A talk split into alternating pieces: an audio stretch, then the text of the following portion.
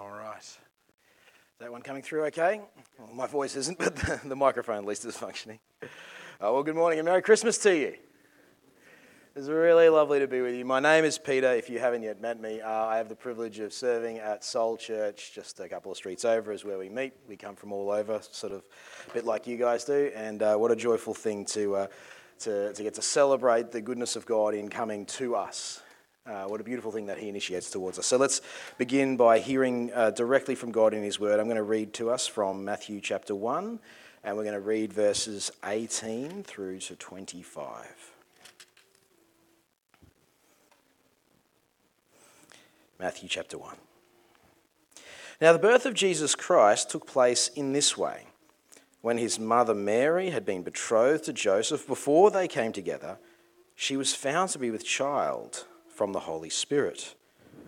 Now her, Joseph, her husband Joseph, being a just man and unwilling to put her to shame, resolved to divorce her quietly. But as he considered these things, behold, an angel of the Lord appeared to him in a dream, saying, "Joseph, son of David, do not fear to take Mary as your wife, for that which is conceived in her is from the Holy Spirit.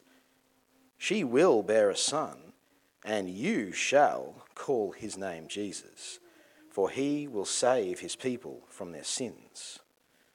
Now all this took place to fulfill what the Lord had spoken by the prophet, "Behold, the virgin shall conceive and bear a son, and they shall call his name Emmanuel," which means God is with us.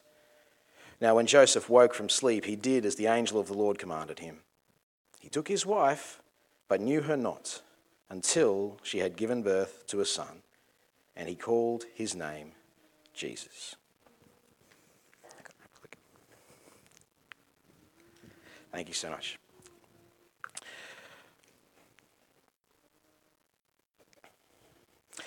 Well, uh, Australians traditionally, uh, we don't really, we don't take ourselves too seriously. It's kind, kind of the, the stereotype. It's a value that we've inherited from our self-deprecating uh, English influence and uh, mixed that up with our egalitarian streak so that even our nation's leaders aren't supposed to take themselves too seriously. Um, when I was growing up, our Prime Minister was Bob Hawke. Um, some of you will remember Bob Hawke, others of you are looking at me funny. Uh, but Bob Hawke was loved by many, particularly blokes at pubs. And, and when I, I remember Bob, I have this mental image of him laughing and sculling a schooner of beer and somehow managing to do both at the same time. Uh, in fact, he held a world record for doing this. And and, and this he did a yard glass uh, in, I won't tell you the number of seconds, but it was in the Guinness Book of World Records. Now, if you're too young to know Bob Hawke, get onto YouTube and type in Bob Hawke. And so, if you if you're younger, you have a responsible adult with you. You decide which of the parents is the responsible adult that you want to have with you. Okay, because the the, the autocomplete in YouTube finishes Bob Hawke. You know how it sort of always suggests what you might what else you might want to put in the search bar. It finishes Bob Hawke with Bob Hawke beer cricket. Because it's it's all of the times he was at the cricket, and the the, the crowd would say skull skull, and he would drink beer. You see, we don't take ourselves too seriously, and we like that. The, the Australian people like that. I, I remember once being told about someone else, oh, this bloke, I, he believes his own press. You heard that phrase? He believes his own press releases. He, he believes the, the, the talk that's out there about him. And I, I, I just, I thought it was such a powerful phrase because I realised at the time, in our culture, that's probably about the worst thing you could say about someone, isn't it? Like they really are up themselves. They, they, they really they really are sort of, they believe the, the sort of their own hype. And yet if you were in America, that's just what they call self-confidence. It's a different culture. We're weird. And to be honest, Australians, we don't take Christmas too seriously either. I mean, when I was growing up, the Langens family Christmas, were the, the most sacred thing that we did was the backyard cricket game. Like that, that was a ritual that we all participated in, in all of the ways that you must. Um, we attended that ritual with religious dedication. Everyone did their turn at the sacred, you know, wicket-keeping stumps where you, you know, you had your thing. And the next most important thing to that was presents and prawns. Uh, these days, the Kutuzov and Langens cousins worship together at the altar of a waterslide jumping castle that my sister hires religiously every year to keep the kids entertained, and the rest of us are still on the prawns. See, it's just so laid back. It's chill. And that's what we like about it. By two p.m., we are literally laid back, and we love it. partly because no one takes it too seriously. That makes it easy. Now, that is weird because about two thousand twenty-six years ago, give or take, this happened. The Virgin conceived and gave birth to a son, and they called him Emmanuel, which means God is with us. This number of years ago in our real and actual history, God came down. God entered our world. I, I, I want to stop and, and see if that's registering for you, how strange and how difficult that is. Do, do you get how big that is? Because I'm not ashamed to tell you, I don't understand how big that is, and I don't understand how that can happen. Of all the elements of the gospel story, and I've been to Bible college and tried to pick up some of them, um, it's the only one that makes absolutely no sense to me. This is the great mystery of the faith for me, is actually the incarnation. Virgin birth, I'm cool with that, right? Okay, God can like make humans originally from no humans. I'm pretty sure he can do it with just like half of what you normally need. That's fine. The cross, I, I get that. I mean, sure, God substituting himself in to, to take the punishment for his people. It's crazy love. It doesn't make sense at that level. It's, it's, it's incredible. It's beautiful. It's wonderful. But I, I can understand something of it. I can see what, what God's doing. The resurrection, look, it makes sense. God's going to defeat death by coming back to life. I get it. Even the Trinity. No, okay, the Trinity is also pretty tricky too. But but, but it can't hold a handle to, it can't hold a candle to this concept that a, a perfect, transcendent, outside of our space-time, inventor of our space-time, joyful forever in his community of self, Father, Son, and Spirit, non-needy, a, a God who is free of the tyranny of the time we inhibit, sorry, inhabit, sorry, the time we inhabit. Like, like, like God can, um, in our, he can pick up any second of all of history, just like a, you would pick up a book from your bookshelf and just be there with you in your prayers, in, in your moment, and then put put, put, put it back and, and pick up a book from another person in the same second. And he, he's not constrained by time. He's not struggling for time. He's outside of our time. And if he feels like an audio book, maybe he gets one of the angels to read it to him. I'm not sure. So time's not ticking away for him. He's not mastered by it. It doesn't control him. He is not just the master of it. He was the author of it. You've got that God we're talking about. And the concept that this being would all of a sudden become in submission to time. He could run out of time for his homework, for getting the carpentry done. Subjected to limitations within a world that he... and things appear. He speaks and things happen. To, to, to be subject to physicality. How is it that he keeps the atoms spinning while he's a baby?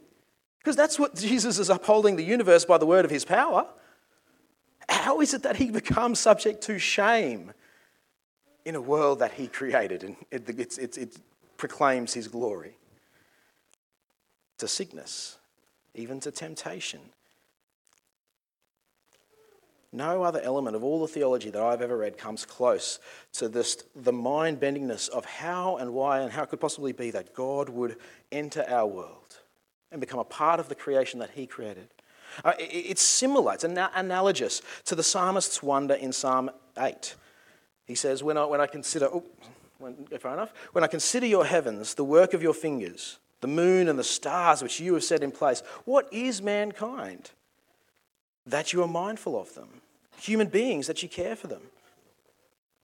David wrote a whole psalm, one of the most famous psalms, in sheer wonder about God even caring what happens to us, because he's stopping and thinking about the size of creation, the vastness of space. If you've ever been to uh, x k c d dot com, it's got a, a thing where you can sort of like just scroll across and you see Earth, and then you scroll, and it takes you about fifteen minutes, and then you then you might get to, to Mars, and you scroll, and then it takes you a lot longer before you get to the next planet, and so on, and you start to get a sense, whoa. And that's just our solar system, which is a speck. And you say, wow, this hugeness, the vastness of space that this psalmist God, and, and how much more, it's sort of a ridiculous thought that God would even care about humanity when you just see how small we are in the scheme of his creation.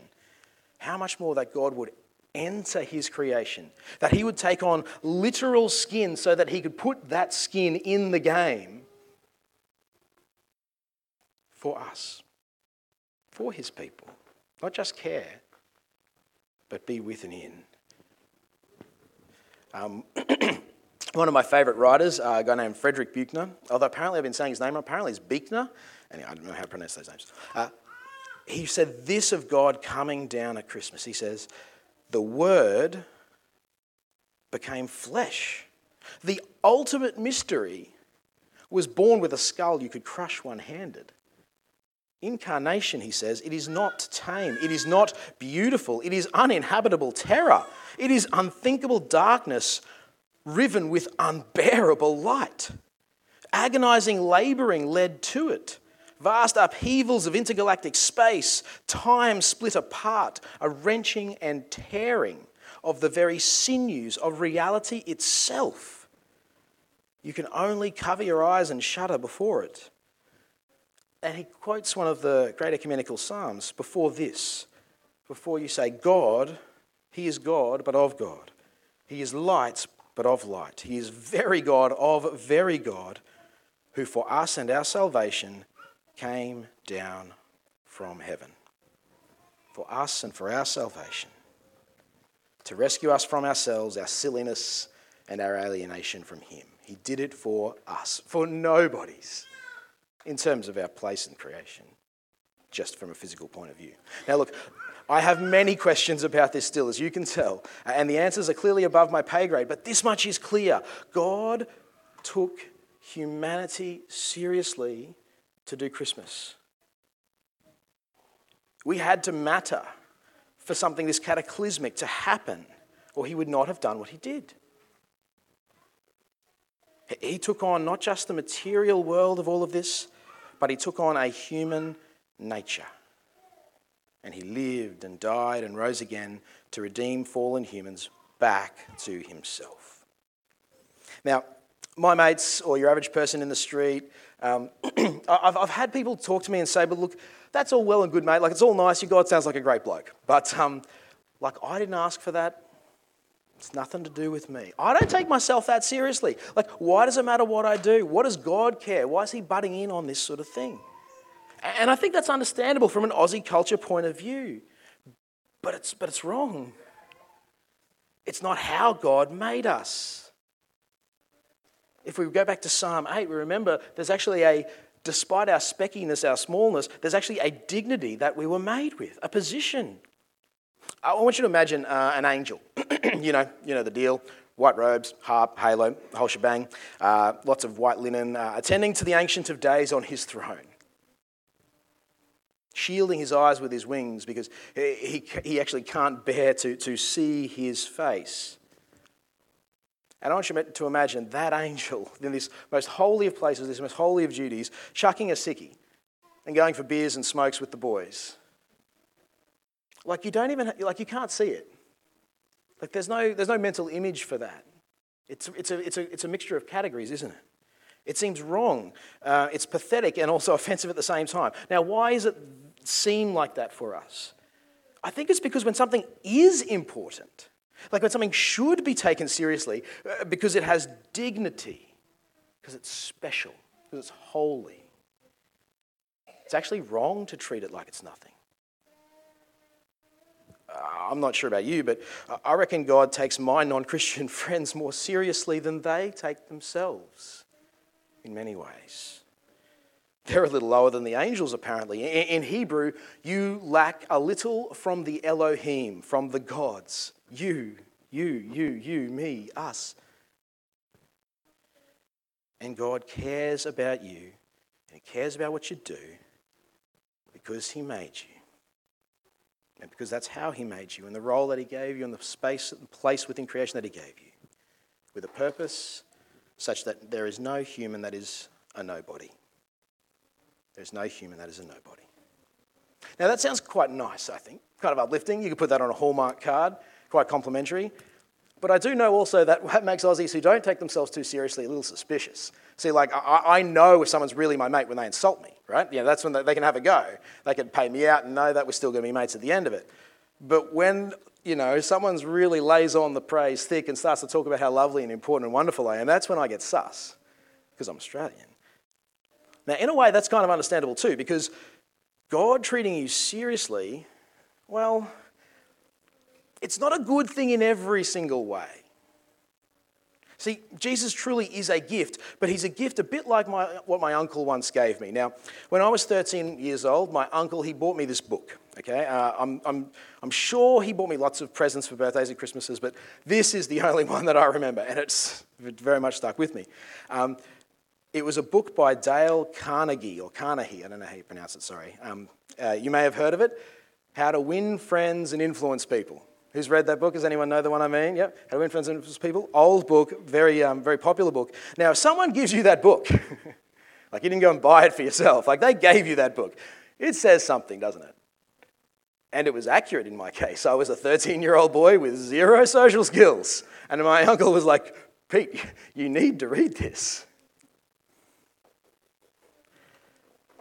It's a gift that says something, even before I've read it. And don't get me wrong, Jesus is a gift. His forgiveness is a gift, but he's a gift a bit like my uncle's gift. Uh, it says you need it. I, I don't know... Uh, I don't hear many people say, I forgive you very much in normal conversation. Do you hear that? I don't. I hear people say stuff like, no, nah, you're right. Oh, no, don't worry about it. Yeah, no, no worries. They're trying to say, no bad thing happened. You shouldn't feel bad. Let's pretend it didn't happen because I'm acting like it didn't happen. And sometimes it's true. Sometimes someone feels that they've offended you and you're like, no, there's actually nothing to apologise for. Sure. But, but, but we'd... We don't like this thing of like saying, I forgive you, because it's like it's like my uncle giving me that book. It told me that I had no social skills. And when Jesus offers forgiveness, it tells you, mates, actually, there's stuff to forgive. Why is God taking me so seriously? Like, like, are you really trying to point out my flaws? Are you, like, what do you, what do you, do you, do you get off on, on making me feel bad about myself? Is that what this is about? The kinds of things that I've heard from From, from friends and from people I've talked to about Jesus over time. And like a good father, God actually says to the, that person, well, yes, I, I do love you enough to call you out on your behaviour. I love you enough for that. I care enough when you're going in the wrong direction. Yes, I'll call you to turn back on me because you matter, because you're important, because I care about you. Because you're not walking the path that is good for you, that you're designed for. Look, I think I think sometimes we also link self-awareness with not taking yourself too seriously. Have you heard people say that? Oh, he's pretty self-aware, you know, he doesn't take himself too seriously. Um, you know, when we see people acting like uh, everything that they think matters is all important and, and it's all about their thoughts, we, we associate that with a lack of self-awareness sometimes. And that works in one way, or a couple of ways maybe, really, like in the sense of capability. So, you know, not take, don't take yourself too seriously if you're not actually an expert in the field. Fair enough. Uh, in the sense of our own uh, morality and, and the way we've lived. Like, I'm not perfect, so I'm not going to, you know, act as if I'm the arbiter of all good. Hey, that's a beautifully humble statement. Or um, uh, even if you, even if you just sort of, uh, with, with a sense that, you know, you're not the most important person in the room in terms of your role and position. Fair enough. But see, the phrase of being self-aware, well, that, on, in humans, you've always got to be self-aware, and that means you might take yourself down a peg or two. But the phrase works differently with God, because God is aware of his capability, and he's, in, and he's omnipotent. God is very, very aware of his morality and his character, and he, he is perfect.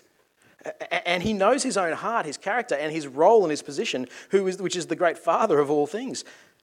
And he is the one who loves. You see, because God is not like us, for God to be self-aware, it has different implications for him than it does for us. For us, it might mean taking ourselves a little less seriously. For him, it might mean taking himself very seriously, because that would be right. Um, apparently, uh, Princess Mary's been around in Hobart last little while, um, so whole streets are on Mary watch, and um, photographers have been snapping, and And gossip columnists are trying to stir up dirt and controversy, as they do. But just generally, the honour of the role means that Mary's got a different life to you and me. She gets escorted places with security guards and, and bulletproof glass and things. And for one of us to try that would show that we really don't know our place. Not very self-aware if you thought you needed that sort of thing.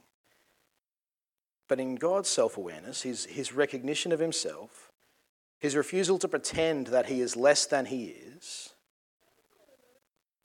his love drove him to enter into humanity and to take on our pain and to take on our shame on himself. Because he takes himself and the people that he's made seriously. Because he takes his character of love so seriously. Because this is the great demonstration. This is what flowed from his heart. To treat us, his images, seriously and to call us to account for our sin. It's when, as we take Christmas seriously this year, we're nearly there. There's just a nice, a nice thing where it means it means different things for us. God takes us in some ways more seriously than we do. And he takes himself more seriously too, and so he'll call us on our sin. I want you to cast your mind back to a time, if, if you would, um, a time when someone really took you seriously. And, and you cared about them. They, they were someone who was significant to you in some kind of way. What did it, what was it like?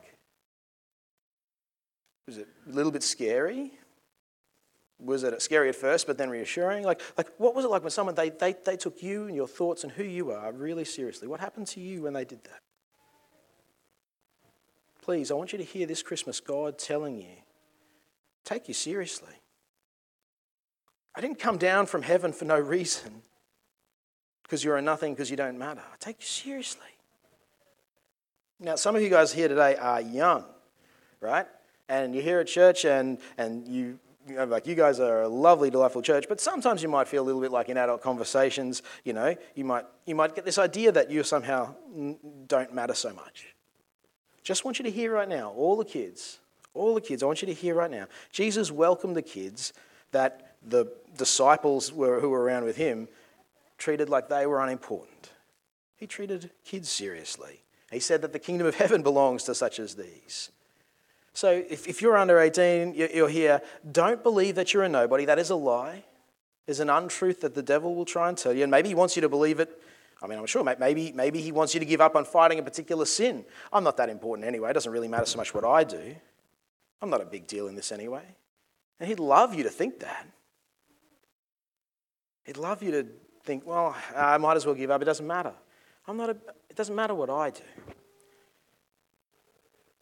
In the incarnation, and that's a big word, it just means God coming to us, in God becoming a part of his creation. He says, no, I came to earth for you. I took on a digestive tract. Like there are implications to having a digestive tract. I took that on to save you from that sin. It's important because you're important. And so don't just see a baby in a manger. Here, see God coming to this earth because you matter. Now, some of you here this morning, most likely, there'll be some people here who won't be Christians, but maybe here because it's a nice, good thing to do on a Christmas day. Maybe you've come with some family. Beautiful. It's so good. I love that you're here. And you're thinking, you know, it's been nice to be here. Keen for a beer and a steak afterwards. It's going to be great. And, and you'll not give Jesus another thought till Easter. Now, that's if that's if that's you, I'm so pumped that you're here.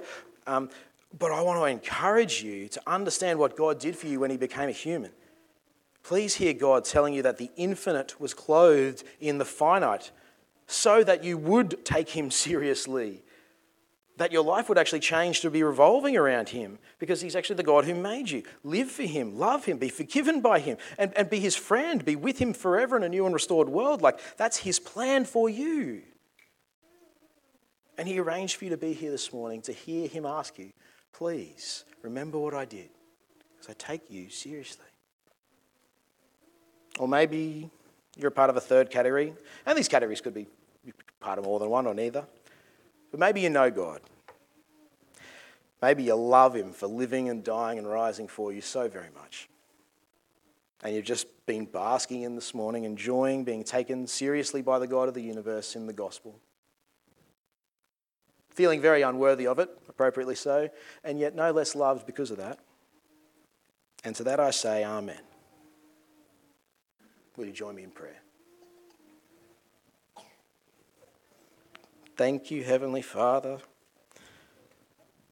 for sending your Son, that whosoever would believe in him will not die, but will have life of the new age with you. Thank you that you didn't just leave us in our little mess and not take us seriously. There's no, there's no reason why you couldn't have just let one little planet in the corner of your cosmos just have some ants running around on it. Ants like us. And just ignored us. Father, you are such a big God, but you tenderly care. And you saw fit to, to, to give us a, a role and responsibility in this world. And thank you for taking us seriously enough to come. For taking our sin seriously enough to call us on it. But for taking your love and your own character seriously enough to then not destroy us in your justice, but forgive us in your love by Jesus taking our place on the cross. And Father, we ask that you would increase our thankfulness and our, our ability to grasp on to how much you love us uh, because of this this morning. And Father, may we love and honour you and bless and honour the people around us um, in, in response to just how um, how... beautiful it is that you've taken us seriously and Jesus came in love. For we ask it in his name, for his sake. Amen.